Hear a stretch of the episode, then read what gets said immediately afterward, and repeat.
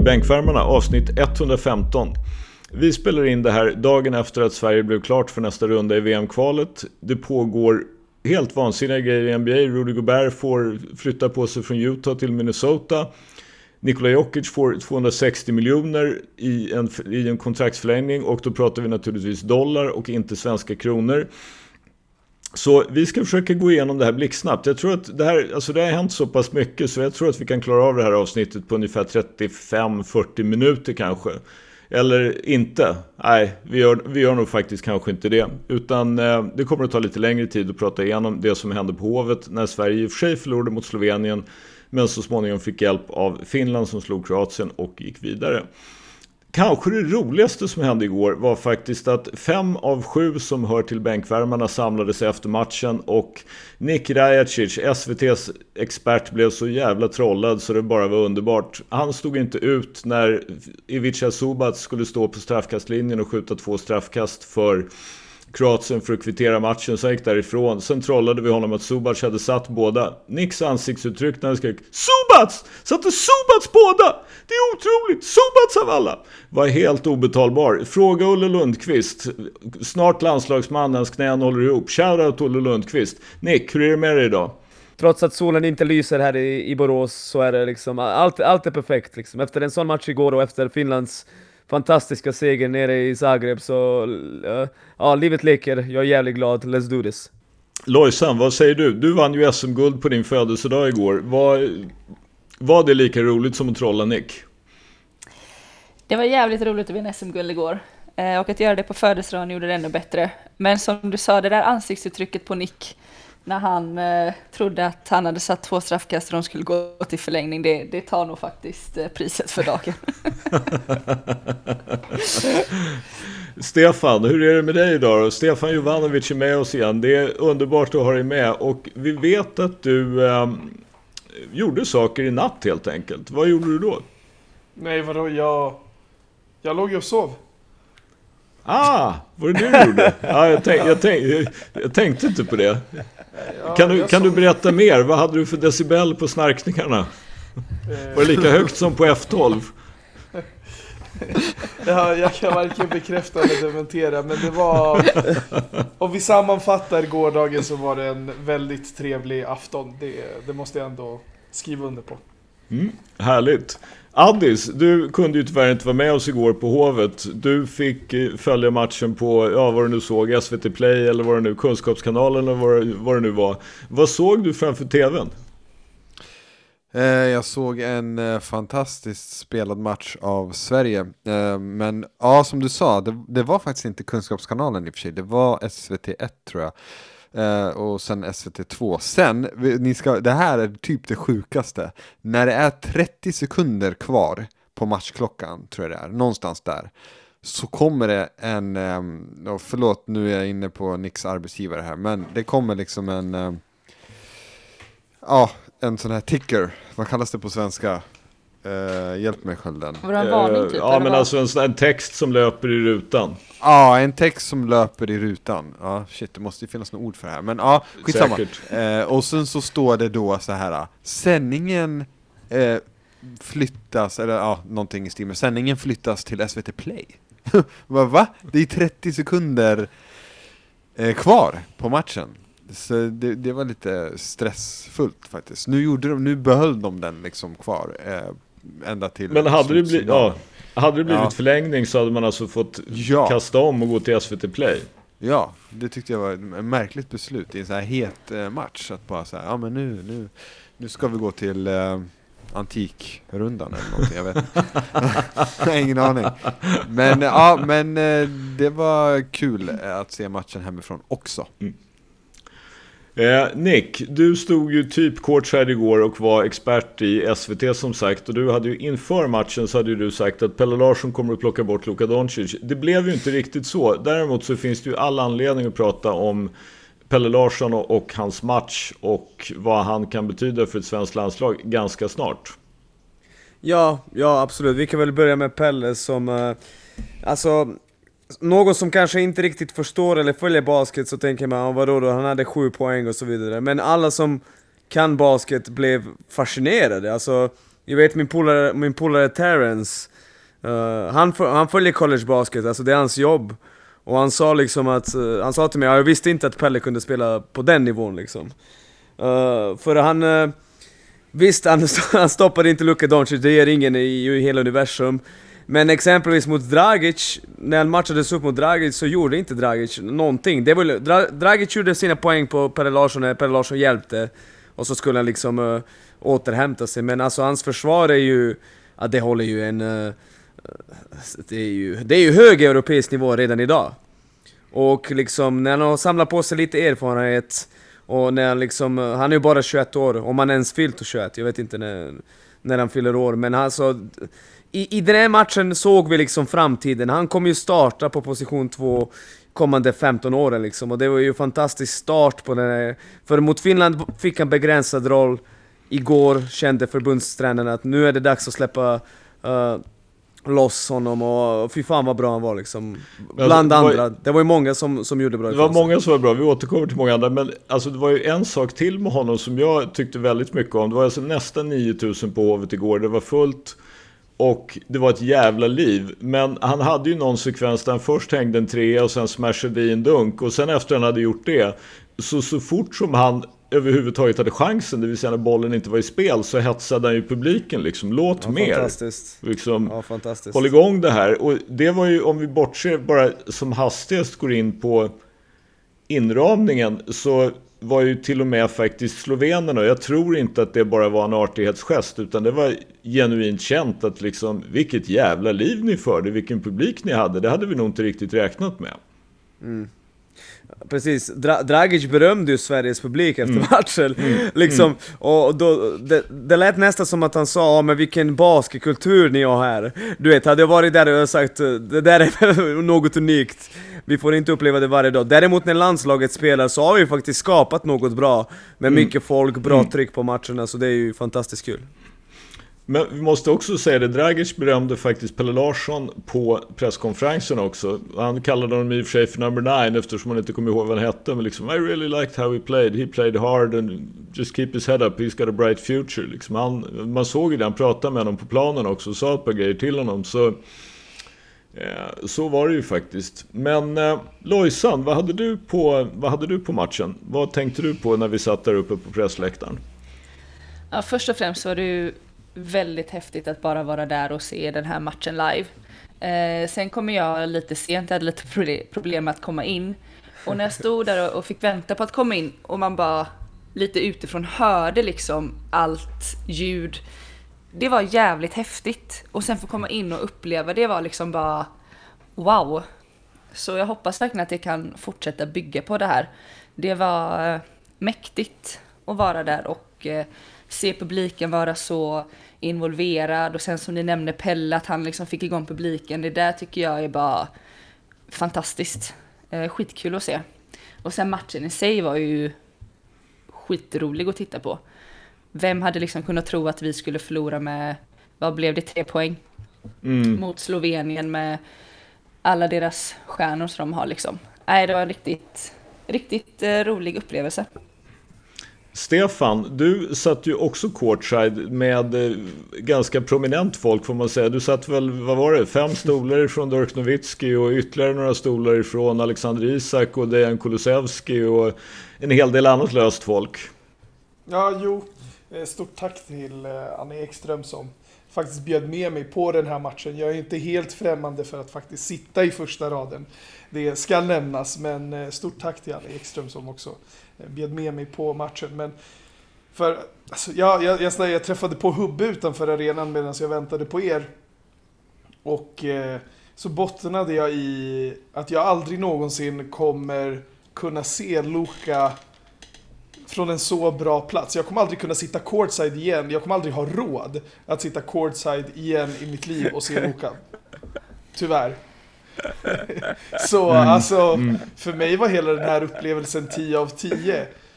Ja, jag var nästan mer exalterad över att se just Luka spela för det är en av världens fem bästa basketspelare. Han kommer ändå liksom från, från mina områden så att säga, nere, nere på Balkanhalvön och jag var bara hur glad som helst och nervös över att vara där. Men sen när Sverige väl kom in i matchen och ändå hade chans att vinna, då, då kokade ju blodet över. Det var lite som att se, det var lite som att se Gnaget för mig. Jag, jag gillar det här landslaget mer och mer. Jag gillar karaktärerna i det också. Jag, gillar, jag och, um, och Fredrik Julamo, vi satt också med varandra och så snackade vi om eh, vilken människa Ludde Håkansson har kommit att bli, vilken ledare han har kommit att bli. Och så är han bara 25 bast. Mm. Det man, man, jag har nog aldrig älskat ett landslag så här mycket. Och det är alltid från tränarstab till eh, team manager, shoutout till Athena, spelare, eh, hela, allt. Det, jag, jag älskar det här landslaget. Jag är beredd att dö för dem. Eh, ja, När du säger sådär så vi, vi, måste faktiskt göra en ordentlig shoutout till Athena. Det är som sagt lag, all, egentligen både här och damlandslaget team manager och har varit det länge och är Ja, den som inte gillar Athena kommer att hamna i helvetet. Det är det enda jag har att säga om det. Eh, men jag känner, jag känner precis som du Stefan att det här är ett landslag man gillar. Och det jag tyckte var så, en av de saker som kanske var mest fantastiskt var ju det här att jag tyckte att vi var rätt bleka mot Finland. Även om jag liksom respekterar Finland och tycker att de är bra och så. Men jag hade ju ingen tro på att vi skulle ha kapaciteten att göra en så pass bra match mot Slovenien. Det ska man ha klart för sig. Slovenien är rankad världsfemma, de kom fyra i OS och då hade de inte Goran Dragic. De hade dock Luka Doncic. Men det här är ett lag som är bra på riktigt och de var där för att vinna matchen. Och vi var faktiskt inte längre ifrån än att Pelle Larsson har en öppen trea med åtta sekunder kvar som man missar. Och väldigt, väldigt många säger att han skulle ha tagit den till korgen och man, han skulle ha gjort hitan, han skulle ha gjort ditan. Jag säger så här, han hade absolut kunnat ta den till korgen, men nackdelen med att ta den till korgen är att med stor sannolikhet kommer han inte att få en blåsning om han blir foulad. Jag har sett tillräckligt med internationell basket och liksom högnivåbasket överhuvudtaget för att veta att det finns inget lättare för en domare än att svälja pipan när det är tre sekunder kvar och en rookie för en liten nation går upp mot en etablerad från en stor. Jag tycker Pelle gjorde rätt som sköt den där trean. Jag lever med den 100%. Synd att den inte gick i, men det var inget fel i det. Addis, vad har du? Eh, nej men först och främst, jag håller helt med dig om att det, jag ser inte alls som fel att han tar den. Tvärtom, alltså det är en helt öppen trea. Alltså, kör, ta den. Pelle Larssons Sen... Jimmy Butler moment. Aha, men, men Hur kan det vara fel? nej, nej exakt. Nej men alltså nej, kom igen. Det, det var inte fel. Men det är klart att han hade kunnat drivat också. Det hade inte heller varit fel så. Men, och, men eh, han tog trean, missade, ja det är vad det är. Men eh, otrolig, otrolig match. Jag är jätte, jätte imponerad av Alltså egentligen hela laget såklart, men eh, framförallt eh, Melvin Pansars eh, försvarsinsats och eh, Pelle Larsson också då som eh, utropstecknet kanske då. Um, ja, mm. jag, vet inte vad jag, ska, jag vet inte vad jag ska säga. Det, det var otroligt att se dem hänga med Slovenien på det här sättet. Jag eh, hade, eh, alltså man var ju rädd för att det skulle eh, rinna iväg och skulle bli liksom ett antiklimax. Ni säger hela hovet liksom gungar och är redo för en sån här typ av match. Och det är ju mot ett motstånd som Slovenien så klart det kan hända att, att de rinner iväg och, och vinner med... Vad hade de vunnit matchen innan med? Var det inte typ 30 poäng eller någonting? Jo, de vann nästan med 30 mot Kroatien och då hade Kroatien Bojan yes, Bogdanovic, 30, ja. Ivica ah. Subats, eh, Mario Hesonja, Super Mario. Mario. Precis. Exakt, bara Och det. någon till som jag glömmer bort. Ja, så jag säger alltså det kan ju hända, det är klart det skulle kunna hänt oss, men jag tycker precis som eh, det är ju fördelen med att sitta vid tvn förresten. Vi fick ju halvtidsintervjun där med, eh, jag tror det var Rippinen som, som sa liksom att så här, Ja men vi, vi har gjort det här förut, efter första halvleken sa han. Nå någonting i stil med liksom, vi har, vi har gjort det här förut, nu, det är nu vi ska bevisa vad vi går för. Det vill säga att inte släppa efter halva matchen. Eh, man spelade ju jämt med Finland också första halvlek, eller hur? Men mm. sen så bara mm. kom de ut och bombs away. Och det gjorde de ju. Mm. När han pratade om att fokusera på detaljerna, det är jätteviktigt att nu liksom behålla fokuset på detaljerna, det är liksom, ja, possession för possession och nej. Hatten av uh, för det här landslaget och jag instämmer också, det här är definitivt ett landslag man har tagit till sig. Uh, verkligen. Jag måste bara återgå en halv sekund till det här med, med Ludde Håkansson. På något sätt, för mig har det ju faktiskt blivit så att jag har börjat vänja mig vid Ludde Håkansson. Han var ju med, debuterade som 17-åring i EM 2013. Eh, jag tror till och med att han är 26, Stefan. Har han inte hunnit fylla det? Ah, whatever, 25 eller 26. Men han snittar alltså nästan 19 poäng och nästan 9 assist i det här kvalet, alla sex matcherna. Han leder assistligan i hela det här kvalet, sex matcher. Han är sexa i skytteligan. Eh, han är kvar i Bilbao och jag känner bara att liksom Bilbao, kom igen, ge honom lite fler minuter och ge honom lite mer boll. Alltså, han kan spela på den här nivån och han kan definitivt spela på en lite högre nivå än vad Bilbao låter honom göra. Vi har, vi har sån tur att han har skrivit på för två nya år med Bilbao. För att när Ludde Håkansson är bäst som bäst, då håller han Euroleague-nivå. Nu har vi sett det liksom. Och det är ju samma sak med Simon Brigander. Alltså båda de två har visat flashes, att de kan spela på väldigt hög nivå i ACB. Men har inte riktigt gjort det jämnt. Vilket är ju lite tråkigt såklart, men vi vinner ju på det. För de är med alla de här matcherna. Och det är mm. runt de två vi bygger och... Ja, Ludde, precis som du säger Skölden, jag, jag har knappt pratat om Ludde Håkansson efter igår för att nu förväntar jag mig att han gör 28.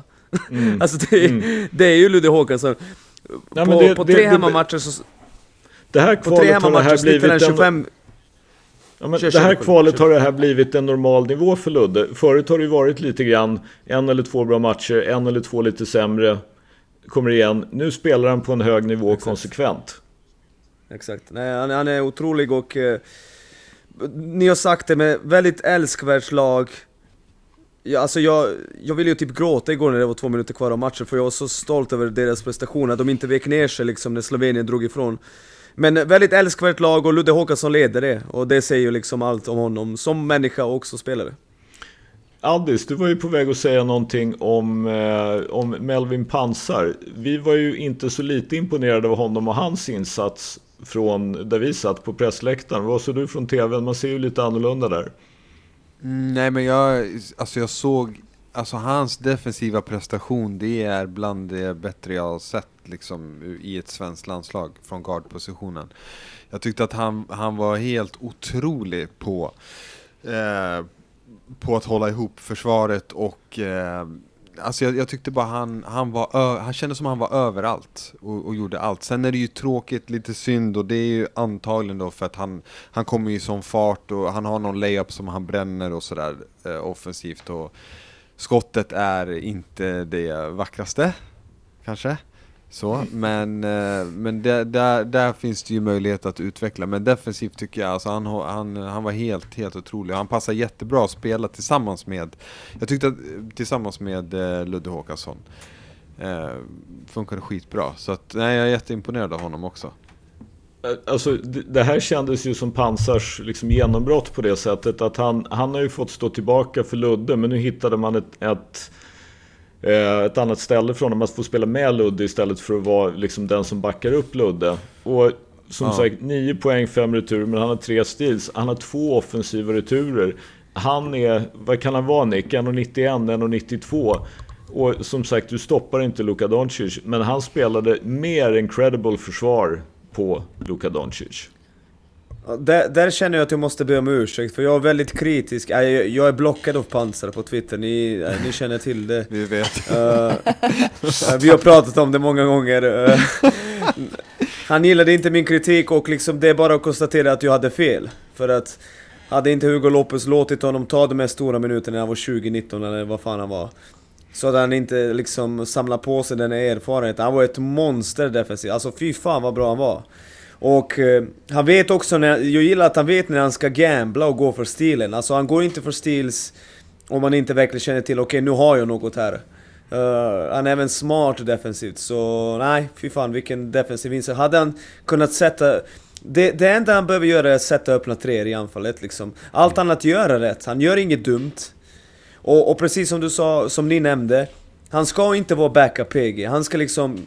Visst, han kan avlasta Ludde, men vi ska ha... Han, när- Ludde, Melvin och Pelle var tillsammans på planen, vilket de var eh, ofta, eller i alla fall på slutet, så funkar det skitbra. Försvaret var jättebra liksom. Och Visst, på pappret någon kortare guard slash forward uppsättning, men fan jävla bra försvars... eh, eh, gäng det där alltså. Det, det där kan vi fan ta med oss.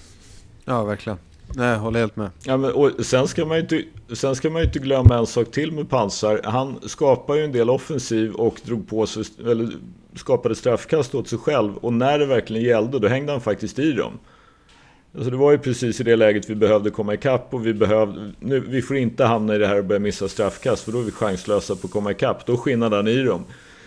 Och det är ändå 9000 på Hovet och han vet vad som gäller, men de gick i. Det, det säger också någonting tycker jag eh, om, om ja, men liksom vart han är på väg. Och sen så var, blev det ju också tydligt som vi spelade igår att det är bra att vi har någon som kan hålla i bollen och som liksom blir det alltid när vi pratar om NBA så är det secondary ball handler.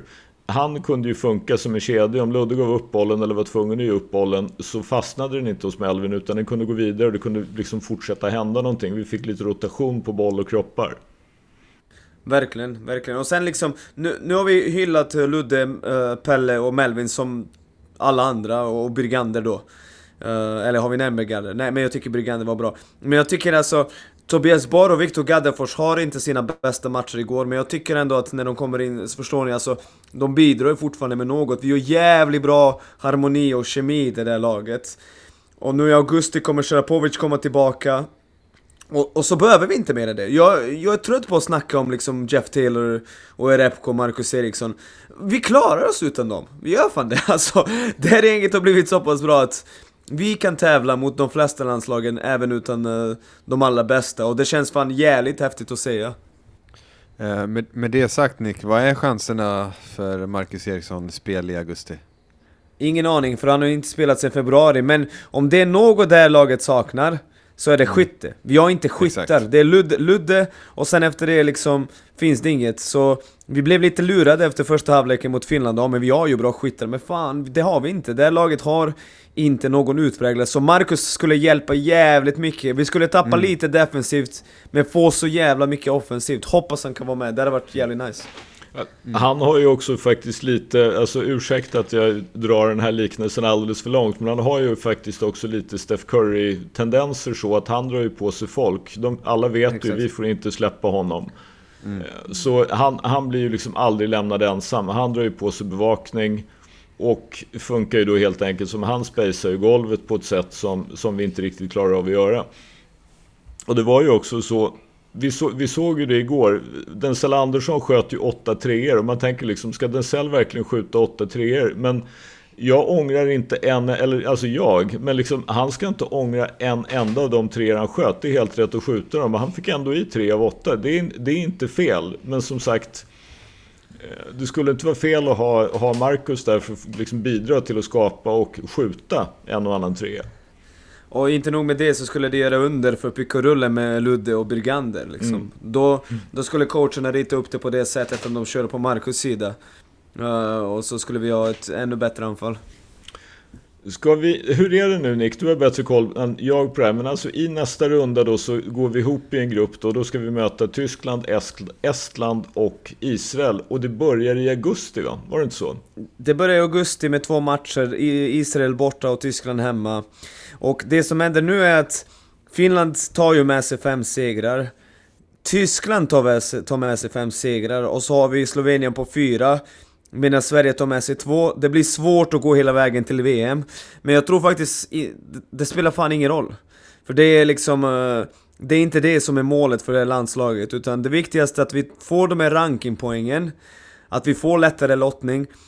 Och att vi liksom spelar mot högkvalitativt motstånd och lär oss hur det är att möta lag på den nivån. Det enda vi behöver göra nu är att spela bra och sen är lottningen för enkvalet är att vi ber till alla gudar som finns där ute att vi inte får Kroatien eller Polen i samma grupp. För båda har chockartat inte gått vidare och så hamnar de i den sista bracketen. Så det är det vi behöver göra. Spela bra och sen be till alla gudar där ute som finns att vi får Danmark eller typ Slovakien och inte Polen eller Kroatien. För får vi Slovakien eller Danmark då vet jag, vi kommer ju fan gå vidare till EM. Men det är långt dit, långt kvar. Det, var, det där var, en, det där var en, en, eh, jag är nästan på väg att vilja säga att muta dig nu, för det där kändes som en curse ända härifrån Ja, till jag curse. vet Ja, inte ja. vart. Så jag, jag ehm, eh, ja, om, jag, om, jag, om jag var bättre på att muta så skulle jag göra det. Om jag hade lite diktator Johansson i mig så skulle jag mutat det där innan jag hörde vad du var på väg att säga, men kom inte riktigt för. Eh, Lojsan, ska du ta oss i mål på det här med landslaget? Har du någonting mer på... Ja, Stefan kanske också har någonting att avsluta hela landslagssegmentet med. Men börja Lojsan. Jag tycker det inte finns så mycket mer att säga. Jag tycker som ni att det är, det är ett landslag som man verkligen har fattat så mycket tycke för den senaste tiden. Och eh, jag ser fram emot augusti, eller eh, ja, ser fram emot matcherna i augusti. Hoppas att eh, ja, men de har tagit sig så långt så man ska aldrig säga aldrig. I, I augusti då är vi väl på plats igen, hela bänken. Hela bänken den här gången kanske? Självklart. Ja, förhoppningsvis. Självklart. Kan, Mm, ja, men eh, den- ska kolla på det. Men, men hallå, vi, vi måste ju prata Luka Doncic också lite. Hur det var att ha en sån stjärna. Vi måste avsluta med det tycker jag. Jo, men, det är, men vi, Ste, vi, vi ger Luka till Stefan en gång Ja, till. okej. Du var ju som sagt, du kommer inte att sitta courtside en gång till med Luka, men, men eh, du var ju den som var närmast honom. Utstrålar han det man ända upp, eller ja, ännu mer när man sitter där än vad han utstrålar ut- upp på pressläktaren? Ja, alltså... Vid ett tillfälle så fick jag tårar i ögonen för det, alltså... Det, det, det är lite svårt att fatta. Det är lite svårt att fatta. Och Man har ju sett ett gäng basketspelare genom, sina, genom åren. Jag har sett Steph lira live, jag har sett Kyrie lira, lira live, jag har sett Anthony Davis etc. etc. Men det här betyder något, något speciellt. Det väcker en viss känsla, en viss kärlek. Och alltså det... Jag har väldigt svårt att beskriva det som hände i mig där och då. Att se honom, att se honom liksom posta upp Ludde vid trepoängslinjen och sen liksom ta en step back fadeaway och skjuta en trea. Han gör ju det för att han kan göra det, han gör det för att han är Luka Doncic. Han slänger en pass mellan två huvuden, nu minns jag inte vilka två svenska spelare det var som försvarare. Men han drar på sig två spelare, jag tror att det var typ Pelle Larsson och kanske eh, Matt, eh, vad heter det, Simon Brigander och så bara sular han bollen mellan deras huvuden ner till vem det nu än var som var där nere. Och så här, ba, ba, att bara se det, att bara se det, se hur han rör sig, hur han garvar, hur han pratar, hur han kommunicerar, vad han gör på planen. Det, det är banne mig alltså kanske Nej, Serbiens VM-silver 2014 håller jag liksom högst upp. Men det här är nog det näst bästa jag har sett i mitt liv någonsin på en basketplan. Och inte bara rent kvalitetsmässigt. Han, det, är ju inte som att han gör en supermatch och det känns konstigt att säga det när han gör 30 pinnar och Slovenien vinner. Han gör ju inte världens jävla insats, det kan Nej. ju nog vi allihopa enas om. Men bara det faktum att man ser honom, att man ser de här små glimtarna, så verkligen får en att haja till. Och det här är ju något som jag kommer bära med mig resten av mitt liv. Jag kommer berätta för mina barn, förhoppningsvis, och mina barnbarn om att jag har sett Luka fucking Doncic lira live på samma sätt som Skölden hela tiden snackar om den där faulen i dam-EM 2013. Mitt, min sån där Jag trodde, story... du skulle, jag trodde att du skulle säga Will Chamberlain. Nej, Pelé Ja, trodde jag. Det. fan, kom igen glömt. Stefan. Den är glömt. Nej men det här är, det, det var helt otroligt. Helt otroligt och vilket fantastiskt arrangemang som Svenska Basketbollförbundet har roddat. Shoutout till precis varenda kotte där borta. Allt ifrån eh, Steven Dippel till, eh, till eh, Fredrik Julam och, och, och till eh, folket ute på golvet. Alltså det är fantastiskt. Det här är ett minne som jag och resterande, eh, vad var det nu, 9000 kommer att bära med oss resten av våra liv. Definitivt. Apropå shoutouts till, till folk så måste vi faktiskt säga det. Shoutout till Robin Svensson som fick ett panik-sms från mig när Lojsan var utelåst. Och Robin lyckades fixa in Lojsan på typ 2-3 minuter fast första perioden pågår. Som sagt, shoutout Robin Svensson. Ja, tusen tack. Men eh, jag, jag, vill, jag vill säga en sista grej om Luka Doncic. Eh, som jag la, la märke till och som jag tog upp för er inför den här podden är att alltså Luka älskar ju att se basket och man ser att han har väldigt roligt på planen. Men jag, jag fick ett starkt intryck av att han är ganska trött på att alltid stå i centrum. Uh, om man tittar på hans uh, kroppsspråk och så när han är utanför planen. Sen ska jag ge honom cred. Han gick ju liksom ett halvvarv runt uh, Uh, runt hallen och skrev autografer. Men det kändes som att han gjorde det för att han måste liksom. Han såg inte glad ut alls. Utan det där var ju mer, okej okay, jag måste göra det. Och sen, hur var han på uh, nattklubben?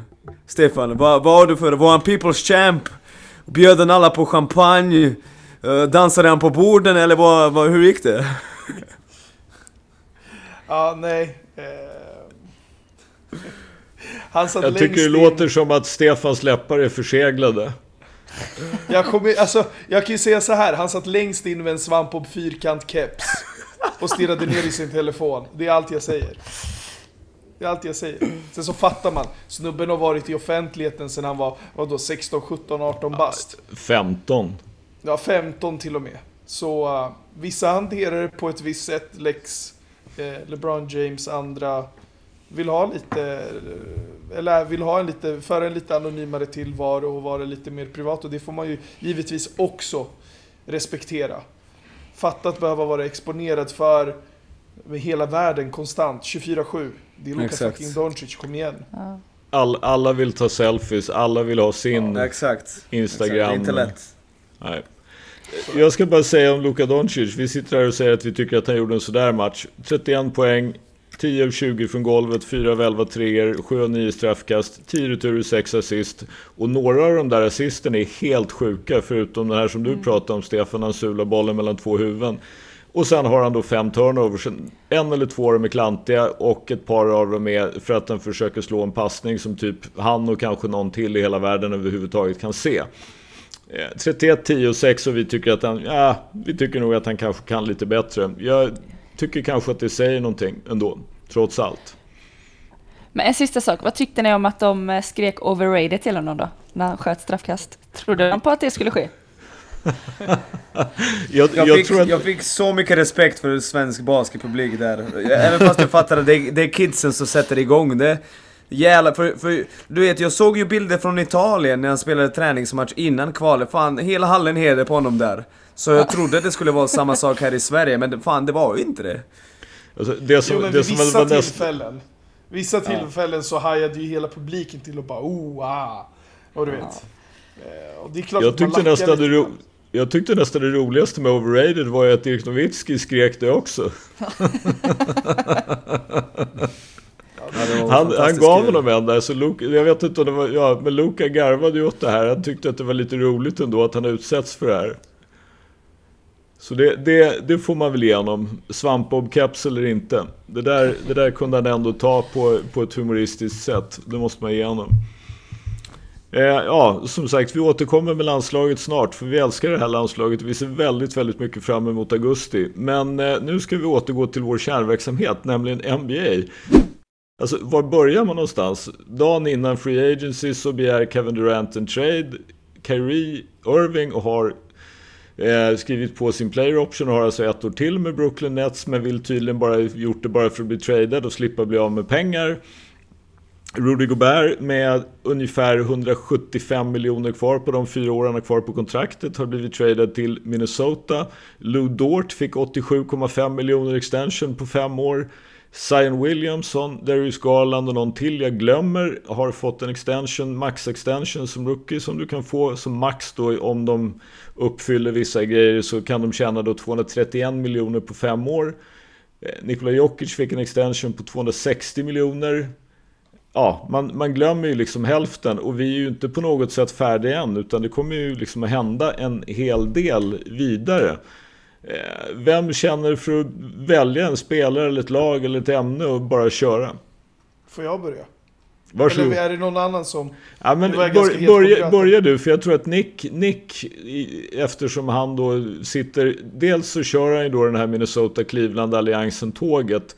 Och så funderar han på Pistons-tåget. Så jag tror att Nick vill prata om Rudy Gobert, men börja du.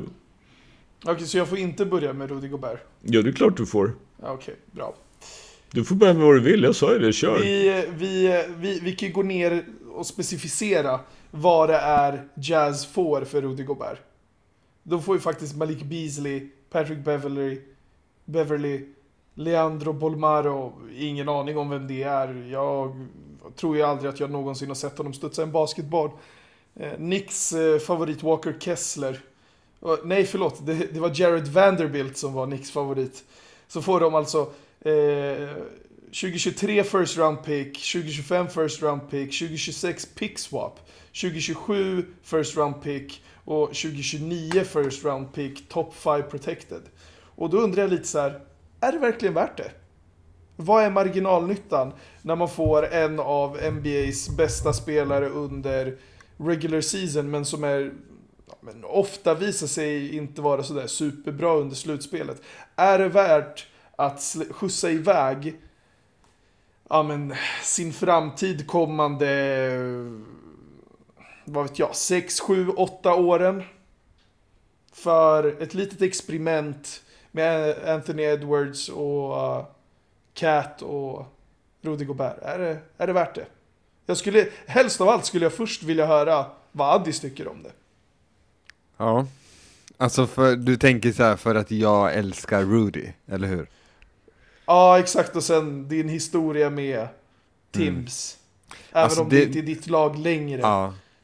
Så finns det väl ändå någon liten cell i dig som fortfarande känner en viss sympati för det franchiset. Ja, alltså det är klart det är och det är det som gör mig ledsen för att nu, det här, alltså Rudy, jag, ni vet, jag försvarar typ alltid Rudy, men det här är ju för mycket att ge upp för honom. Framförallt när man börjar ge bort saker 2029, 2027 och så vidare. Alltså, för att, alltså om det är någonting Minnesota borde veta är att vi oftast suger. Alltså vi suger ju mer än vad vi inte gör det. Så då börjar man väl inte slänga bort eh, saker som är sju år framåt. Alltså om sju år, Cat är förmodligen inte kvar i det laget. Vem vet om eh, Edwards är det? Ingen aning. Och det är det jag tycker är lite galet och eh, jag menar hur många fler var villiga att ge upp någonting ens i närheten av det där. Jag, vet, jag tycker att det är, det är ett sjukt paket. Alltså jag, jag tycker någonstans att det är, visst, sportsligt så blir de ju bättre nästa år. Så. Men eh, jag tror att med de pixen och den pixwapen och allt annat de gav så skulle de kunna få mer än Rudy. Innan, innan jag släpper in någon annan så måste jag börja säga att man börjar ju fundera lite grann om det här är vad man kan få för Rudy Gobert. Vad ska man då inte behöva ge för Kevin Durant? Alltså jag känner ju på något sätt som att det jag vet inte, alltså hela liksom marknaden blev ju helt tiltad i och med det här. Mm. Mm. Nick, du sitter ju där i lokförarhytten för Minnesota Timberwolves. Vad, vad har du att säga?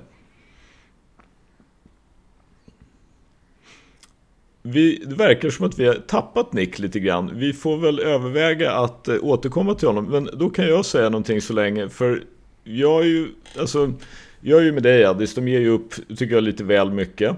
Och det är väl tveksamt om... Eh, alltså är när du kommer till ett slutspel, då ska de alltså spela Rudy Gobert och Carl Anthony Towns. Jag tycker att om man tittar på trenden i NBA så är ju den att centrar som inte heter Nikola Jokic eller Joel Embiid är ju faktiskt, har ju haft ett liksom sjunkande värde i NBA-slutspelet de senaste åren. Och att då två av dina tre, fyra bästa spelare ska vara centrar. Den ena en offensiv talang och den andra en defensiv talang. Och förhoppningsvis är då givetvis tanken att de ska på något sätt komplettera varandra. Men jag är lite osäker på om de gör det. Sen är det ju också så att Rudy Gobert är 30. Anthony Edwards har inte fyllt 21. Alltså timelinen är ju inte direkt clean, om man säger så. Mm. De, har gett, de har gjort sig av med sitt djup. Och de har fortfarande kvar D'Angelo Russell, vilket säger mig att de hade förmodligen hellre tradat D'Angelo Russell än Malik Beasley, Patrick Beverly, eh, Walker Kessler. Heter han verkligen Walker Kessler? Ja, vi säger att han ja, gör det. Och så Leandro ja. Bolmaro. Det, för det är ju nästa grej. Det är alltså upp fyra first round picks. Plus då att både Bolmaro och Kessler är också first round draft picks. Och relativt nyligen. Jag tror att Bolmaro blev draftad 2020 och Kessler blev väl draftad nu, eller var det i fjol? Någondera? Ja. Nej, Kessler blev dra draftad nu. Mm, ja, men jag säger det. Nu eller 2021. Jag bara, ja. Men Nick, är du tillbaka med oss nu? Ja, jag är tillbaka. Jag har fått höra att ni är kritiska mot traden och jag säger bara så här. Ni lever inte i verkligheten. Ni lever i någon fantasivärld, säkert 2K-värld eller football manager där man kan liksom tänka resonligt. Vi pratar om Minnesota, ett lag som inte uh, kunnat vär värva free agents, bra free agents sen typ Sam Cassell och Latrell Sprewell 2003 liksom. De måste ju överbetala, och jag tycker verkligen att de gör helt rätt i det. här. Ja, jag trashade Rudy Gobert tidigare, men vi vet ju att du kan bygga ett försvar kring honom. Vi vet att med honom i laget så är du garanterad att ha topp 5, topp 10 försvar. Och vi vet att han inte kommer att ta bollen för Carl Anthony Towns och Anthony Edwards, två spelare som behöver bollen. Många här räknar med att Anthony Edwards och Carl Anthony Towns inte kommer bli bättre. Ni har fel allihopa. Ni kan inte tänka så. Anthony Edwards kommer äh, att bli stopp bättre. nu, jag går inte med på att många av oss inte räknar med att Anthony Edwards inte ska bli bättre. Det vi har sagt är att han inte kommer att sätta lika många treor som Steph Curry över karriären. Det är inte samma sak som att han inte kommer att bli bättre. Det jag vill säga är att Anthony Edwards är på väg att bli en av ligans allra bästa guards. Han kommer att bli ännu bättre, jag tror på honom mycket. Jag tror verkligen att det här laget kommer att utföra något speciellt. Jag ser topp 4 redan nästa säsong, 2025 kommer de spela i NBA-finalen. Jag trollar inte ens nu. Jag tror på det de bygger. Sen att man har gett upp mycket, ja. Men, det här är Minnesota. De får aldrig några free agents. De måste ju typ förlita sig på att stinka, vilket de gör ofta i och för sig, och dra drafta högt. Jag tycker, Alltså, jag tycker att de gjorde helt rätt i att över... Ska de överpaya så ska de överpaya nu. De fick inte Kevin Durant, de fick inte någon score, men Rudy Gobert kommer att göra deras försvar bättre. De behöver försvar. Carl Anthony Towns, vi vet ju att han är en bitch. Jag gillar honom, men han är, han är, han är weak. Han är weak och han behöver en snubbe. Och jag tror definitivt att de två kommer funka bra ihop offensivt. Jag tror det kommer funka perfekt. Kommer de funka att- ihop defensivt då? Vi får, vi får se. Jag hoppas att Rudy löser. Att Rudy kan kompensera för... Så eh, vi går från att de har ett garanterat topp 5 försvar till Rudy till att du är osäker och säger Jag hoppas se. att Rudy löser Ja men det är ju det där med slutspelet, när alla börjar spela med fucking Terrence Ross som center liksom. Då, då, då, då det Varenda ball lineup kommer käka upp det där laget. Jag tänkte också på det. Skyttar dra och så, ut hur ska de och, det är bara att Alltså, dra ut Cat och Rudy så kommer alla få äta. Let's feast. Alltså, Minnesota Timberwolves, det kommer vara buffélaget i NBA slutspel om de ens går till slutspel nästa år. Alla kommer... Oh! Vänta, vänta, så du tror inte de, de går till slutspel? Nej. De gick ju till slutspel i år. Vadå, har de blivit Nej. drastiskt sämre nu? de hade De kommer, inte, de kommer inte gå till slutspel. Play-in Ja, max. exakt. Det var Beverly, det var Beverly play-in, minns du inte? Han stod de kommer gå grät. max till play-in, max till play-in och sen så... Topp där fyra, ska är vi det- slå vad? De skulle, de vad? skulle kunna, de skulle kunna gå till slutspel om de tar sig till play-in. Men där är det liksom, Topp- det är som att singla slant. Ska vi slå vad? Och säg inte nu åh jag slår aldrig vad. Ska vi slå vad? Alltså vi, ja, vi kan ju slå vad om äran, absolut. Ja, nej, de är ju topp fyra i, definitivt i väst. Jag vill inte alltså, Okej Nick, In- Nick jag, har, innan- jag, jag, jag har bara några frågor till Nick. Yes. Några frågor till Nick, okej. Så väljer du Minnesota över Phoenix? Ah, nej. Säg bara ja eller nej, inga resonemang, ingenting. Säg bara ja eller nej. Väljer du Minnesota över Phoenix? Nej, nej, inte grundserien. Okej, bra. Vi fortsätter. Väljer du Minnesota över Memphis? Ja. Oh! Ja, Okej, väljer du Minnesota över Golden State? Nej. Väljer du Minnesota över Dallas Mavericks? Ja. Väljer du Minnesota över Denver Nuggets? Jävligt tight, beror på hur uh, Murray och uh, Porter, hur friska de är. Jag, sa, jag vill inte ha någon resonemang. Ja eller nej? Väljer du Minnesota över Denver Nuggets? Ja eller nej? Uh, fuff, uh, 2,000 years later. nej, nej. Väljer du Minnesota över Los Angeles Clippers med frisk Paul George och Nej. frisk Kawhi Leonard? Väljer du Nikica Rajacic, Minnesota Timberwolves över Los Angeles Lakers när de har landat Kyrie Irving? För, ja, för fan. Ja, ja, ja. Lätt. Väljer du Minnesota Timberwolves över New Orleans Pelicans med en frisk Zion, en frisk Brandon Ingram Men vet ni och vad? allt vad de har. Vet ni vad? Nu är det fem lag ni har sagt, men om den här snubben är det här, medan Minnesota, där antar vi bara att de kommer bli mördade av alla i försvar. Fuck that! Buffélaget. Let's feast! Vi får se, vi får se nästa år vem som har rätt. Jag vill Alltså, bara till, ja. innan, två sekunder bara. Lojsan, har du någonting på det här? För nu, nu käkas det luft här som vanligt. Nej, jag fick ställt min fråga så det är lugnt. Ja, ja men bra. Jag tänkte bara säga att det finns ju en grej som är lite typisk i det här. De har ju äntligen bytt ägare. Det är inte längre Glenn Taylor, utan det är ju före baseballstjärnan Alex Rodriguez som tillsammans med någon då som är väl egentligen den som har ännu mer pengar som heter Mark Lore. De har ju precis köpt laget och de eh, lockade över Denver Nuggets general manager Tim Connolly. Och som så många nya ägare har gjort så vill de ju omedelbart liksom sätta sin prägel på laget och satsa lite pengar och se till att det händer något. Och det, det är väl det de har gjort. Kul att de svingar, men jag måste säga att jag eh, tror att de har svingat lite för hårt. Det, det, det är min absoluta tro. Lojsan, har du någon, någon, eh, någon free agent signing eller en trade eller någonting som du är sugen på att prata om? Inte som har hänt, utan jag är mest bara sugen på vad som kommer hända med Durant och eh, Kyrie. Alltså jag tränade förra veckan, eh, vad var det, tisdags alltså, och sen efter träningen så bara blåstes Twitter upp av allt med att Durant ville därifrån. Um, ja, jag vill väl, jag vet inte riktigt var jag vill att han ska hamna, men eh, jag vill nog inte att han ska hamna i Suns. Jag menar, jag tycker inte det, nej, Håller dit behöver han inte gå. Faktiskt. Nej, jag håller med. Håller med. Det, det skulle väl vara det tråkigaste stället han kan landa på. Jag vill ju ha kaos. Och det där känns inte som ett kaos. Utan, alltså, Ja, men lite jag, så. Jag har gått och lagt mig varje dag och drömt om att Lakers ska ordna både Durant och Irving. Nej, men Det är skärp dig. drömmen. Det är hur ska- drömmen. Hur, Lägg hur av. fan ser, hur fan Ja, ser vänta. resten av truppen ut då? Ja, men Alltså, vänta, vä- vänta. vä- vänta, vänta, vänta lite nu. Nu, nu, nu, nu snurrar det i mitt huvud här.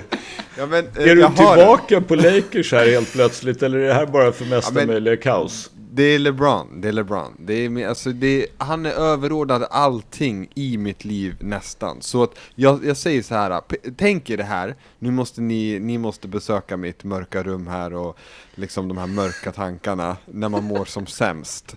Eh, ni vet de här nätterna när man bara, man bara tänker på trades och så här. Ja, då vill jag att ni ska tänka er att Lakers skeppar Mm. eh, två picks. De har två första rundor de kan skicka. Det- Jag tror det är 27 och 29 eller något sånt. Så det är Mm. jättebra. Ja. Och de skeppar Anthony Davis. Kommer aldrig ske. Varför skulle Brooklyn vilja ha det? Eh, De, de vill ha Anthony Davis för KD. Nej. Och sen Irving, det blir liksom det andra skiten liksom. Det, det är vad det är. Så att alltså, de, de skeppar två picks och Anthony Davis för Irving och KD. Det Nej. går Ni ser inte det. ihop ekonomiskt. Nej, det går Ja, inte de, de Ja men måste ju- skeppa, lägg till liksom, nu minns jag inte, vem är det jag brukar Westbrook. lägga till i mina drömmar? Ja precis, Alltså, förlåt, Westbrook, det, det exakt. finns ju bara Westbrook som liksom Ja. kan matcha kontraktet och då känner Ja, jag att Westbrook. om Brooklyn Nets gör det, då... Men- Ja, Nej, det är ju sjukt. om då, det skulle då Men ärligt känn på talat, den då lite fin- lätt. Då, Nej. Nej, för om Nej. Brooklyn Nets gör det, då ska Nej. Brooklyn Nets ut ur ligan. Ja. Men, men kolla, blunda, blunda och tänk så här. Anthony Davis mot KD. Ändå helt okej. Om du Nej. vill ha talangen. Alltså, vem kan du få som är bättre? Du kan inte få någon annan. Anthony Davis Nej, är den bästa. Samtidigt, vill du ha en spelare som lirar typ 30 matcher på en Nej, säsong? skadad hela tiden. Hur fan vi hatar Men blunda och... Tänk att han är frisk. I ett, i, i, i, I ett vakuum. I ett nej, vakuum. nej, det är Anthony Davis i bubblan. Tänk så. Tänk det. Då gör två det. Nej. år sedan. Men, men alltså, Ja. det, är for, det är fortfarande, alltså jag kan köpa Durant liksom om, för kaoset och sådär, även om jag tror Ja. att, att gå till LeBron i Lakers är en av de absolut sista sakerna som Durant vill. Men att de dessutom ovanpå det skulle få Irving och de liksom, ja men på något sätt då Anthony Davis och Russell Westbrook, ja men det är det vi går vidare med nu. Och så har vi dessutom Ben Simmons. Alltså nej, Vill man inte ha Westbrook och Simmons i samma stad? Jo, om, om man vill ha kaos och om man vill bo i ett mörkt rum. Om man vill att Brooklyn Nets ska slängas ut ur ligan för att de är så jävla dåliga och inkompetenta. Då vill man det. Ja, vi får se. Men Irving lär ju landa i LA. Det tror jag vi ändå förstår Det känns nu. ju så. Tror Ja. du det? Ja, det men känns oundvikligt. Det är Ja. oundvikligt. Varför det? alltså.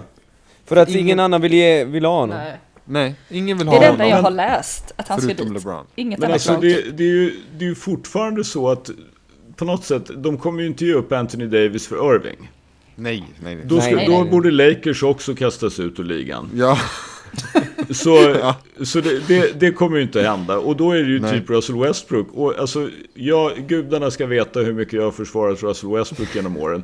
Men om du tar emot Russell Westbrook för Kyrie Irving och det är Westbrooks sista år och de inte egentligen har någon glädje av honom som expiring. För det är liksom, de är fortfarande over the cap och, alltså, och de är av med alla sina picks. Ingenting av det här hjälper dem ju liksom. De måste ju få antingen en spelare eller åtminstone picks tillbaka då för dem de har gett bort.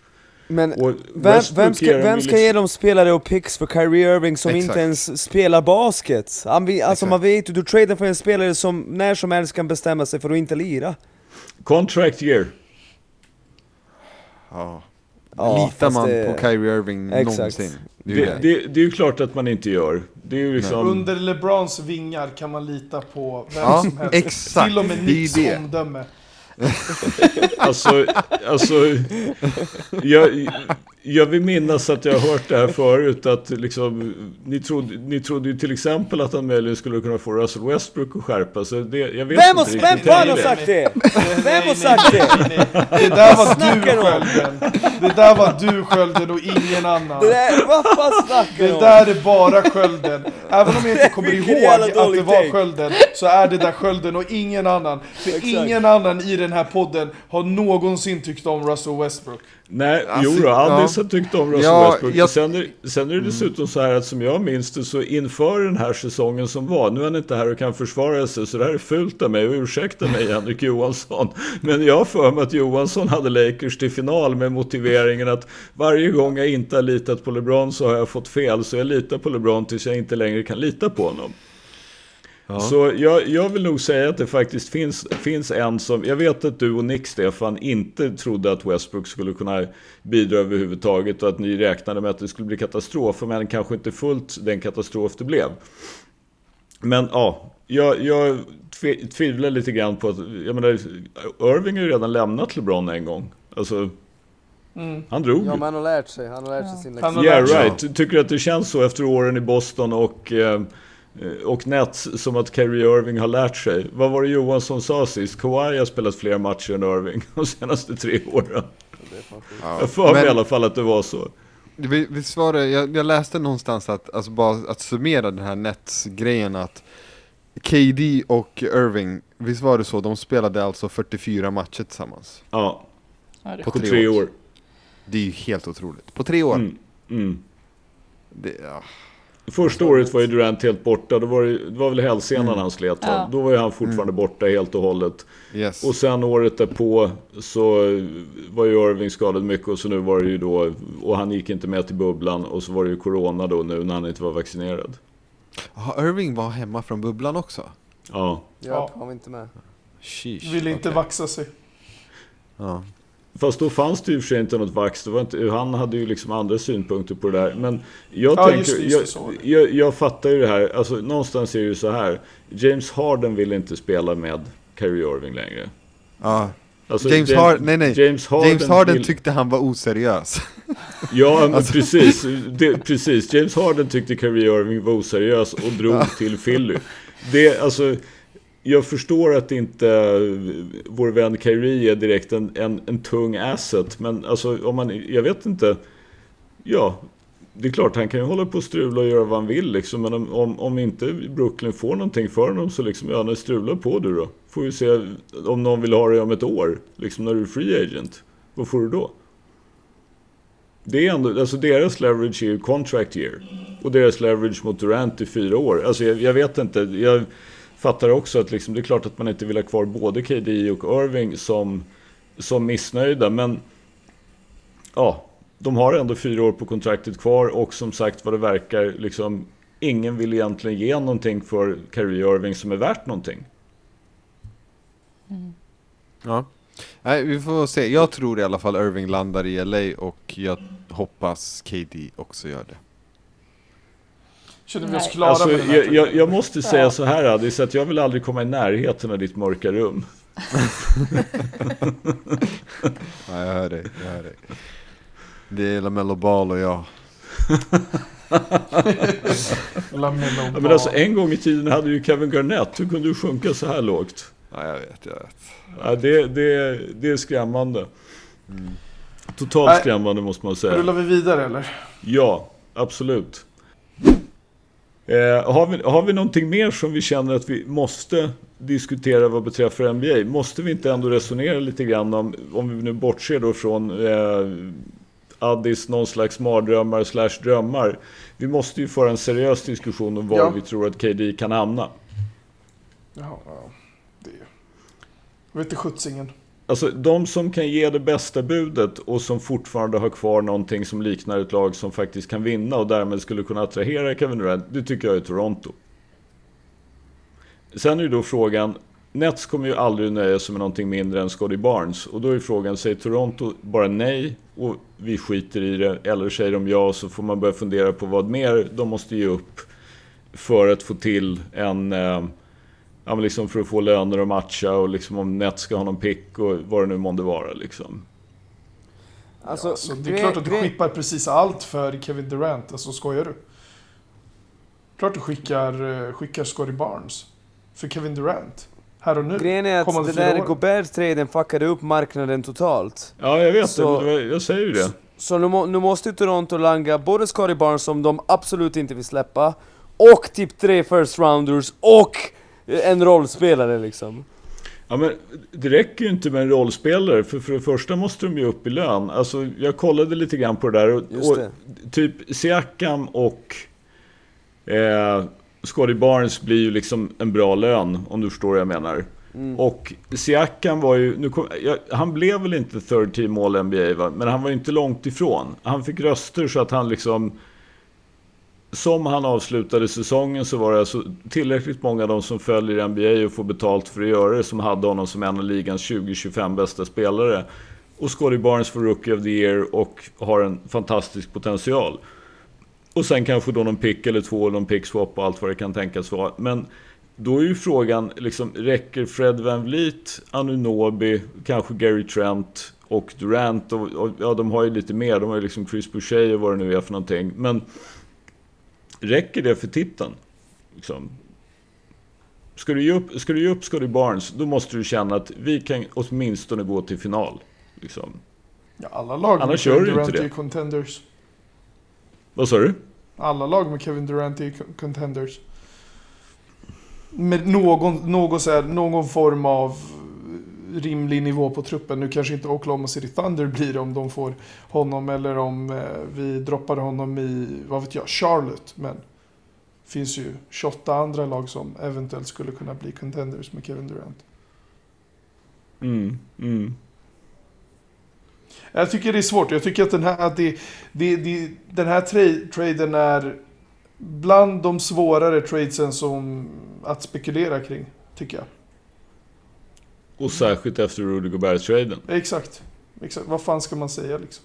Jag menar, du som kör Miami Heat-lyxkryssaren, nu kan ju inte Miami ge upp BAM utan att det beror på en regel i då kollektivavtalet så får du inte ha två spelare som du inte så att säga har signat själv på den här Rookie Designated Extension. Så de får inte ha både Ben Simmons och Bam Adebayo i laget. Så Miami kan ju inte ge upp Bam utan att det då ska till en trelagstrade där eh, Simmons ska någonstans. Och liksom ytterligare ett lag. Så även om Miami skulle vara beredd att ge upp Bam så måste ju någon till in. Som vill ha Ben Simmons i princip då. Mm. Det skulle ju på sitt sätt vara ganska roligt om Ben Simmons blir skeppad från Nets utan att någonsin ha spelat en match. Men Jag tycker det är svårt. Ohyggligt svårt. Och lag verkar ju ha liksom lite grann kallnat inför tanken på DeAndre Ayton. Pistons hoppade ju bara av. Äh, men vi draftar en center istället. Liksom, och så ger vi pengar till andra. Mm. Och Phoenix har inte velat ge dem extension, vilket i och för sig kan bero på att de har en av ligans snålaste ägare. Men ja, Men så det, det finns, ju inte, finns ju inte massor med rimliga trades där ute som man känner, men okej, det, här, det här skulle man kunna göra. Vi kan väl komma överens om att KD får, han får ju för fan inte dra till Phoenix eller typ eh, Miami eller något sånt där topplag. För det, det skulle vara så jävla onödigt. Det måste ju vara typ ett lag som Toronto, eller som jag nämnt tidigare, Oklahoma. Eller något sådär up and coming lag. Han kan ju inte dra till en favorit igen. Det skulle verkligen göra hans legacy jätteskumt. På riktigt. Mm, mm. Ja, han kanske bara stannar kvar då. Nej, det tror jag inte. Ja, men för det, det, det, finns ju, det finns ju ett problem, alltså nu vet ju inte jag, man vet ju aldrig vad som kommer att hända, men på något sätt en anledning till att Brooklyn Nets har hamnat i den här situationen är ju för att de har gjort allt som Kevin Durant och Kyrie Irving har sagt. Sparka Kenny Atkinson, ge DeAndre Jordan 30 miljoner, eh, 40. trada bort Jarrett Allen. Alltså det ena vansinniga beslutet efter det andra. Och då, då är frågan, så jag fattar ju också att om Brooklyn plötsligt skulle sätta hårt mot hårt, känns det kanske inte riktigt som att Kyrie och KD skulle tänka att jo men det är rimligt, vi har, vi har ju faktiskt varit med om att fatta ett och annat dåligt beslut där, vi, vi får nog köpa det här och lira. Eh, Så det, ja, de sitter ju i en rävsax. Så är det ju. Ja, vi kommer inte så mycket längre än det här Nej. gubbar. Och eh, Lojsan, ska vi... Eh, ska vi gå vidare? Absolut. Lojsan, vill du, du vann ju trots allt SM-guld i 3x3 i Linköping i helgen och det ingick i SM-veckan och du har propagerat för att du tycker att fler borde spela 3x3. Eh, vill du utveckla det en gång till här nu när du faktiskt har vunnit SM-guld? Hur var det i Linköping? Det var väldigt roligt i Linköping. Fastän att det inte var så många lag på damsidan så är det alltid väldigt kul att vara på 3x3-evenemang. Eh, det är en väldigt härlig stämning. Det är, vad heter det, läktare runt om planerna. Eh, som blir fullsatta och det blir bara väldigt roligt. Sen som sagt det här att eh, man måste försöka få intresset att bli större. Eh, folk som jag har träffat och som har testat på 3x3 säger att det är väldigt roligt att lira. Men man vet inte riktigt hur man ska ja, men nå ut till fler. Och, framförallt då damsidan. Men det är någonting som man får eh, börja jobba på nu. Och någonting som jag skulle vilja involvera mig mer i och försöka få ett större intresse.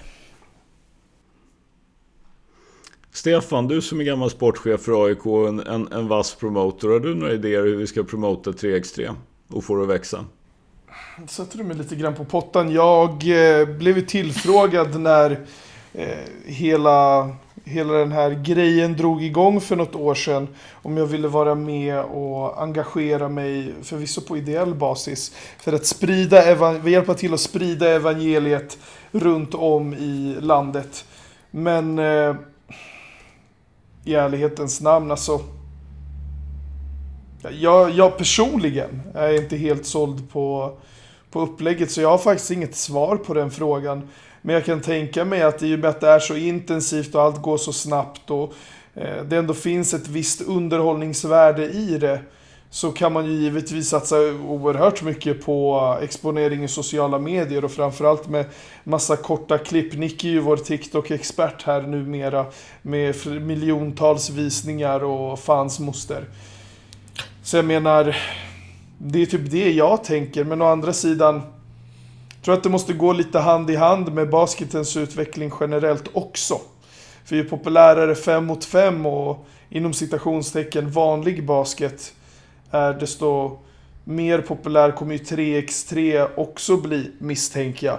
Det går ju att dra en parallell mellan, eh, mellan fotboll eh, 11 mot 11 och eh, ja, men gatufotboll eller streetfotboll eller vad det nu än heter.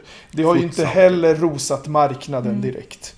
Så frågan är vad, vad man ska göra. Jag har faktiskt ingen som helst aning. Sällan jag inte har någon aning om någonting. Känns uppfriskande att faktiskt erkänna att man inte har 100% koll på något.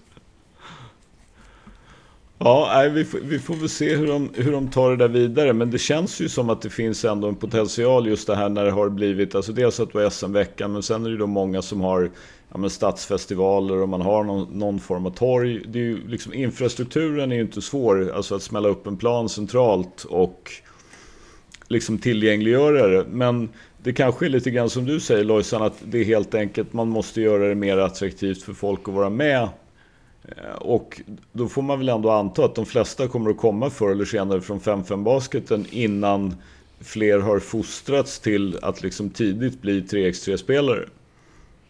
Ja, men det tror jag.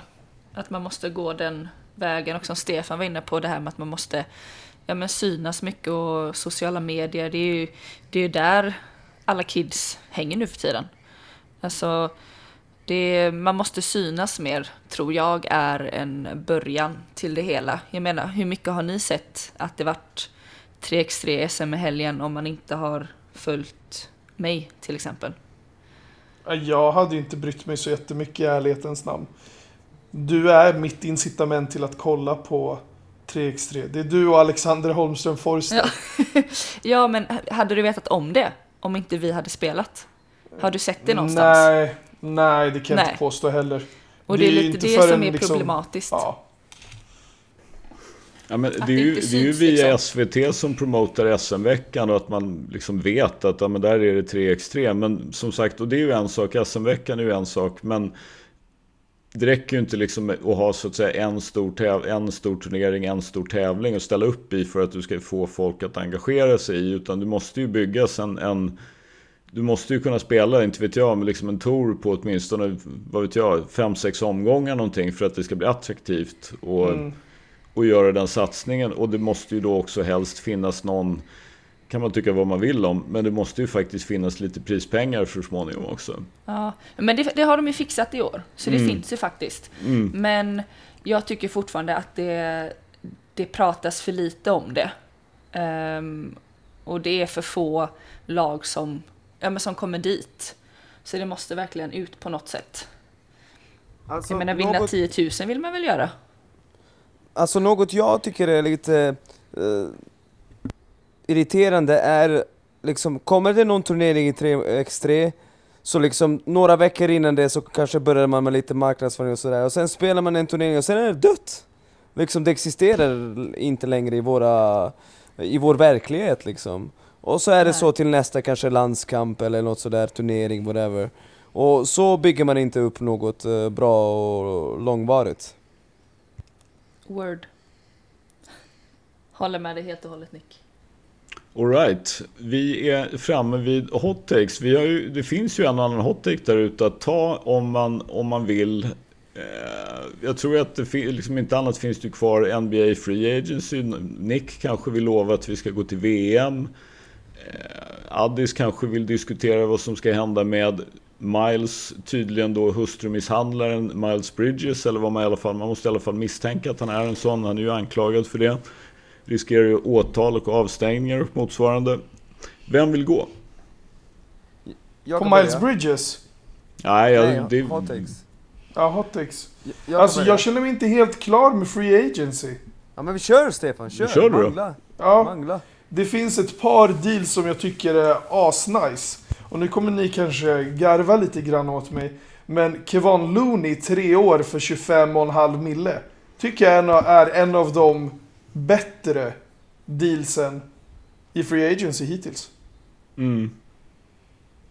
För han hade ju garanterat kunnat tjäna betydligt mer pengar någon annanstans. Det, det tror jag verkligen inte. Vad sa du? Jag tror, jag tror inte det. Jag tror det där är hans värde. Precis där någonstans. Bara, så under 10 miljoner per säsong? Ja. Alltså han är ju jävligt begränsad. För det, det spelar ingen roll i vilket lag, han är ju en plug and play-spelare i typ alla lag i NBA. Absolut. Alltså han är fantastisk försvarare, eller okej fantastisk är ju lite att överdriva jo, lite bra. grann. Han men han är en där. ganska bra försvarare, behöver ingen boll, eh, har spelat i, i i ett vinnande franchise senast, ja, men sen han blev draftad till NBA. Jag tycker att det här är en skitbra deal för Golden State. Mm. Han har ändå fyra ringar. De vet hur de ska använda honom. Exakt. Och jag Exakt, tror att han hade kunnat göra... Han hade ju haft bättre siffror på andra ställen. Och jag Mm. tror definitivt att han hade kunnat tjäna kanske 2-3 miljoner extra, kanske uppemot en 5 miljoner extra. Jag menar om Jalen Brunson får 110 miljoner av New York Knicks, varför ska inte, varför ska inte Kevon Looney kunna få 30-35 på tre år någon annanstans? Det är för att om du har Kevin Looney i Orlando Magic, då är han typ oanvändbar. Det är ju Ja men okej, som- Orlando Magic, du snackar om ett franchise av 30. Men han, han passar perfekt in i ett lag som har massa scorers, där han kan göra liksom uh, smutsgörat. Så liksom bra, bra Mm. deal, bra deal, så är det, jag håller med dig. Och sen Eh, den, den absolut bästa hittills, det är ju en trade. Och den har vi inte ens luktat på. Eller ni kanske nämnde det i det senaste avsnittet. Jag lyssnar ju inte på bänken, överskattad podd. Men Ma- Malcolm Brogdon till eh, Celtics. Den är enorm. Det, det, är, det är en sjuk trade. För Celtics får Malcolm Brogdon för vadå? Daniel Tice, Aaron Nesmith, eh, en first round pick nästa säsong. Som antagligen kommer in, inte kommer vara vattenvärd. Nick Stauskas, Malik Fitz och Joan Morgan. Utöver Nick Stauskas så kan jag inte påstå att jag sett någon av de här spelarna spela. Eller okej, Daniel Tice och Aaron Nesmith har man sett. Men Malik Fitz och Johan Morgan visste inte ens att de spelade i NBA. Kunde inte brytt mig mindre. Men att Pacers får det här för Malcolm Brogdon, det är helt sjukt. Det är helt sjukt. Jag, det är, jag fattar inte. Och det här gör ju Celtics direkt till en topp 2-kandidat i East, utan snack. Det är, väl, det är väl två grejer med det där. För det första så är väl Pacers är väl helt enkelt lite trötta på att eh, Malcolm Brogdon har ju en skadehistoria som går tillbaka till college. Han spelade 54 matcher med de första säsongen, 56 andra och så 36 nu. Så han har ju en skadehistorik. Samtidigt så det, du har rätt i det, det, det gör ju Boston mindre. De behöver ju inte Malcolm Brogdon till att starta och spela 35 minuter per match. Nej, exakt. Han kan spela liksom, inte vet jag, 20-25 och han har ju när, när han liksom började sin karriär i Milwaukee så visade ju han att han kan komma från bänken och det är det ju faktiskt inte alla som kan. Nej. Så det, jag, jag håller med dig. Det, jag, det är ju, alltså, den kan ju, jag, jag tycker inte ens den kan bita dem i svansen. För liksom, de blir inte av med någonting som är så farligt. Och är Brogdon hel när slutspelet går igång, då är han ju ruskigt värdefull för dem. Och de gav inte upp någon av de 7-8 spelare de vill spela i ett slutspel i alla fall. Och som du säger, en, en, en first round draft pick, som saker och ting går som Celtics tänker sig, så är den någonstans mellan 25 och 30. Det Ja. kan de vara utan. Skölden, vad tycker du om den här startfemman? Och nu kommer det antagligen inte bli den här startfemman. Men, fem spelare från Boston Celtics. Malcolm Brogdon, Marcus Smart, Jalen Brown, Jason Tatum och eh, Time Lord Williams. Den startfemman mot eh, Knicks lilla hopkok i Minnesota. Vem fistar? Vem fistar? Ja. Nej, jag ger ju edgen till Boston, ingen tvekan. Alltså, jag ser bara att Jason Tatums leende spricker upp och att Marcus Smart slickar sig om läpparna. Malcolm Brogdon, han sitter redan vid bordet med, eh, med kniv och gaffel i vardera hand och bara väntar.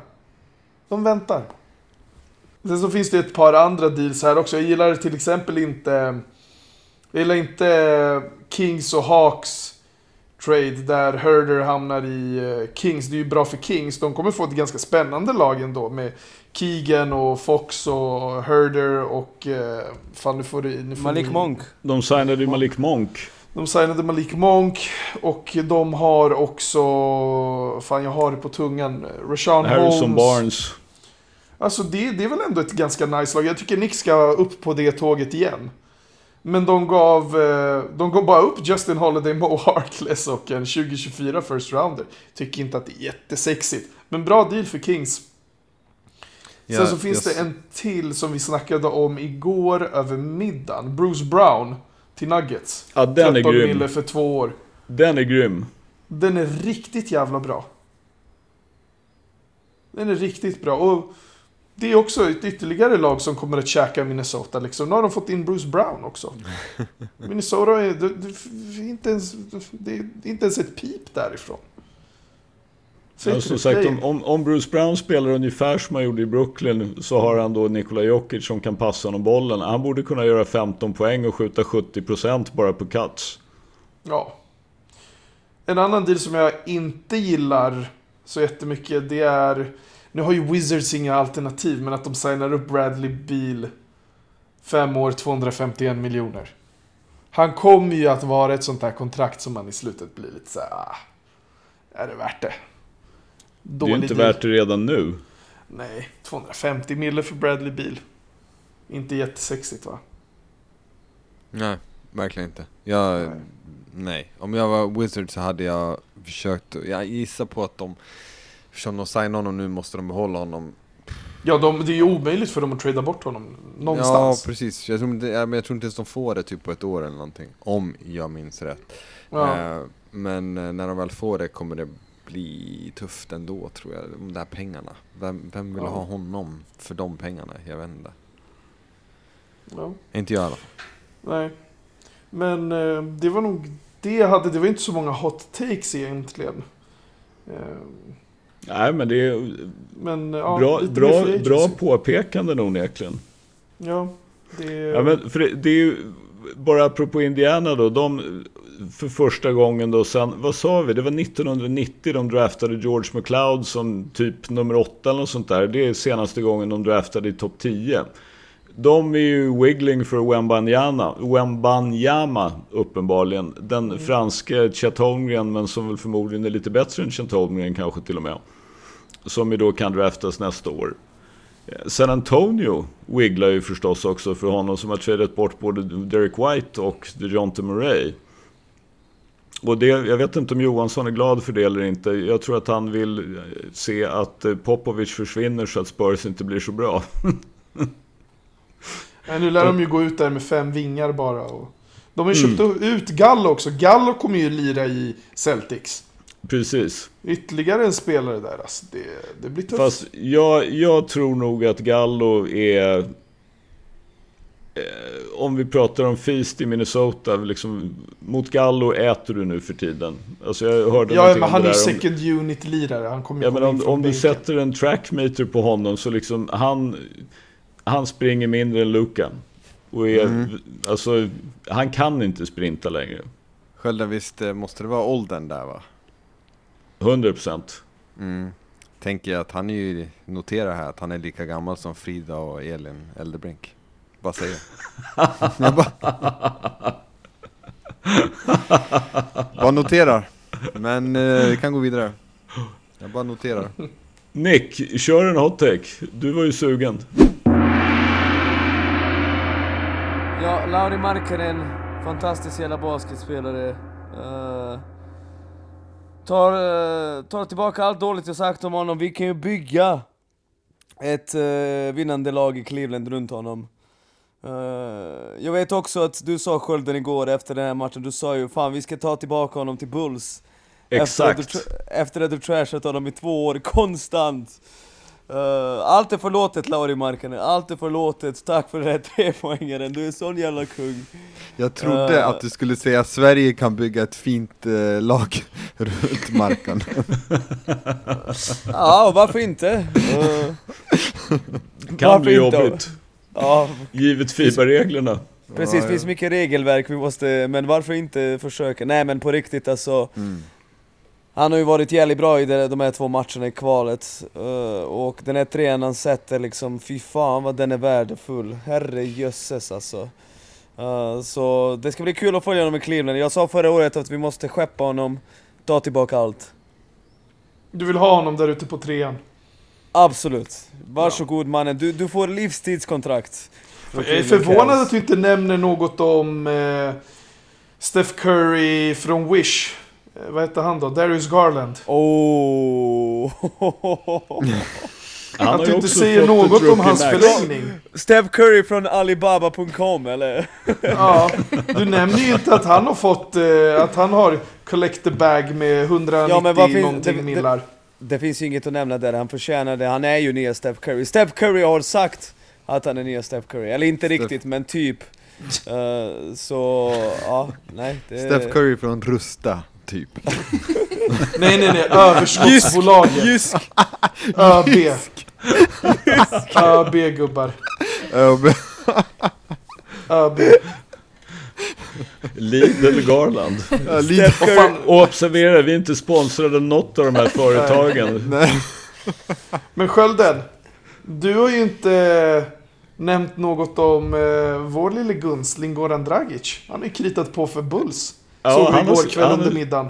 Han har, precis, han skulle ha sagt något medan jag höll presskonferensen. Då hade jag inte nöjt mig med att skaka hans hand. Då hade han fått en kram. Vare sig han velat eller inte. Underbart ju- med, med Dragic till Bulls. Man fick ju in en liten, eh, liten gratulation där när man stod i kön in på F12. Du sa det till honom. Nästa år kommer Skölden sitta framför League Pass och applådera dig i 82 matcher. Absolut. Tackade honom, för, som en sol. tackade honom för hans gärningar i Miami Heat och... Vad exakt sa du. Stefan? Hur sa du det? Congrats on your uh, Nej, new vi contract! vi, vi, vi pratade ju serbiska med varandra. Aha! Fick man in en liten gratulation också. Stor jävla shoutout till eh, min broder Sermed. Som eh, fixade in oss på F12. Det, det är en bedrift i nivå med Lauri Markkanens trea mot Kroatien. Sermed var clutch när det behövdes som mest. Shoutout till Sermed Hassan, min fucking broder.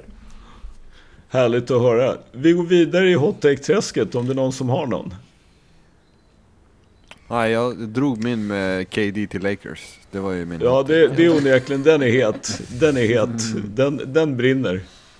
100%. Jag, jag är faktiskt nöjd. Jag är, ut, jag är utslagen efter gårdagen. Det var för mycket som var för roligt igår för att jag ska kunna ha någon hot take kvar idag. Det skulle möjligen vara som sagt... det- Min hot take är att jag ångrar att vi inte filmade Nick när vi trollade honom med Ivica Subats och två straffkast. Det, den, det var en syn jag hade velat bjuda världen på. Det var vackert. Alltså på riktigt, hade Zubat satt 2-2 där, Men varför är då- det så sjukt? Han är väl en helt okej straffkastskytt? Det är väl inte jättekonstigt Dra att han fram statsen nu Addis. han, det är han inte. Vänta, vänta, vänta. vänta. Jag är på väg, jag är före dig Addis. Ja, han. Jag sköt, han är- han sköt 73% i fjol, så det är faktiskt inte illa. Nej Det det är troligare att han typ. sett i alla fall en av två än att han missar båda. Ja, Ja men det är väl, ja exakt, jag tänker det. Det är väl ändå... Men när han väl har missat första, då missade han, missade han väl andra och hoppades på en tipp eller någonting. Så liksom, ja. Nåväl, men, men ja, det var, det var faktiskt i alla fall så. Men sen är det så liksom att sista sekunden, hela kvalet står på spel. Hade Subats, alltså du vet, de som sätter 2-2 där är ju Mario Hezonja typer. Alltså förstår ni? Riktiga dudes. Inte fan kommer Subats sätta 2-2 där, hell no. Vår, vår vän Jakob Sjölin, shoutout Jakob Sjölin, han skrev ju illa kvickt i chatten igår, så skrev han när Subats hade missat båda, Clippers gonna clip.